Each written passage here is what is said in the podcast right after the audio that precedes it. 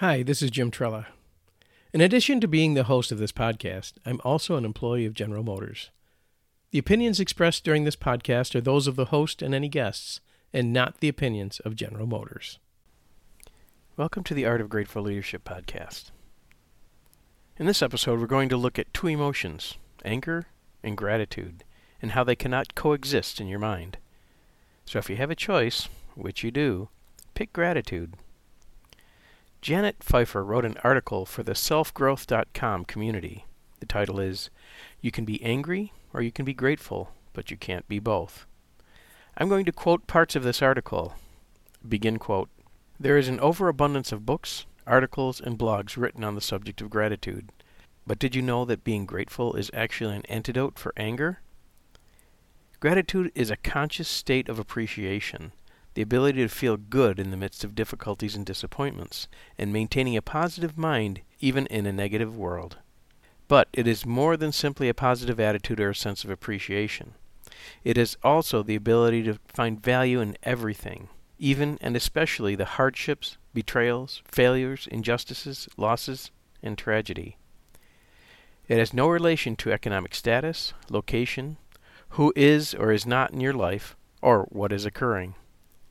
It is a lifestyle choice, a permanent way of living, a chosen state of being. And it is something anyone can acquire. Gratitude is a transformative power.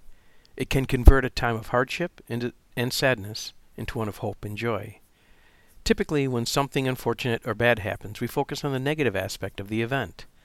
Left unchecked, this can propel us into a downward spiral, leading to resentment, thoughts of revenge, or self pity.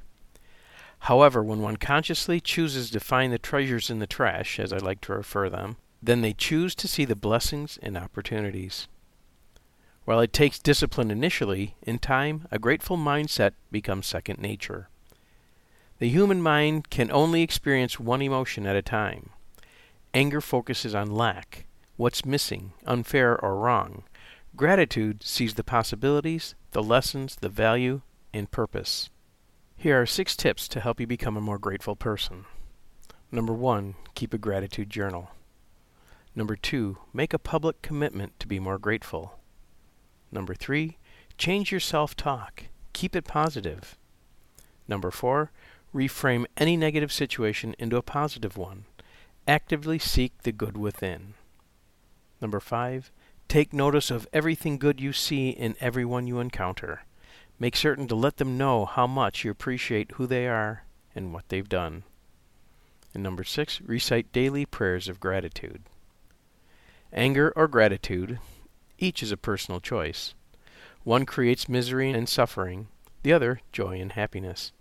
But you can't have both. Life is easier and far more enjoyable when living in the state of appreciation. The choice is yours. End quote. This article and others can be found at www.selfgrowth.com.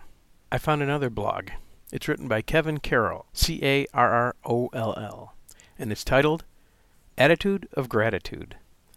On Saturday, September 30th, 2017, he wrote one titled Gratitude and Anger. And I'm going to quote part of this. Begin quote.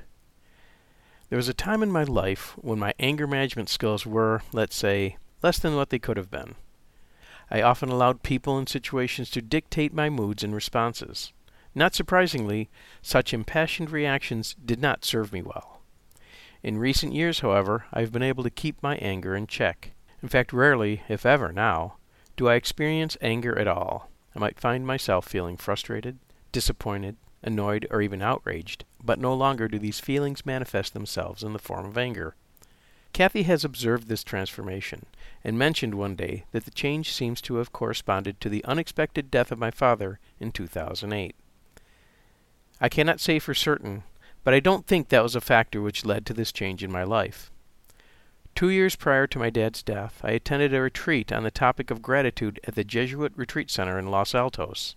I'm pretty sure that it was there that things began to change.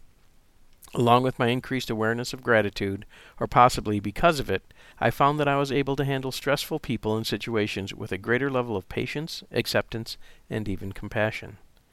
This metamorphosis has been an absolute blessing to me and those around me. The whole article can be found at attitudeofgratitude.com. Look for the Saturday, September 30th, 2017 entry.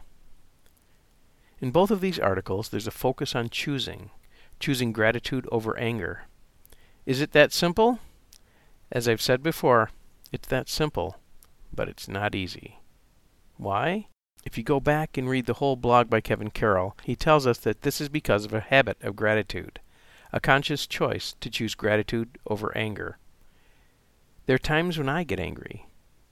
The reason I'm producing this episode today was because I'm looking for a way to help deal with anger more constructively, and I think I found it.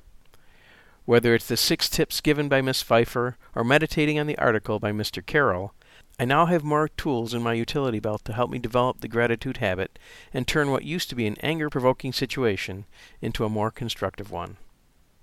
If you want to find out more about gratitude and how it changes lives, come out to the Center for Grateful Leadership website at www.gratefulleadership.com and meet the members that are dedicated to the expression of gratitude to the world. Join now to reap all the benefits of membership. The benefits are priceless but the cost is free. I'm Jim Trela, and you've been listening to the Art of Grateful Leadership podcast. Remember to acknowledge someone each and every day.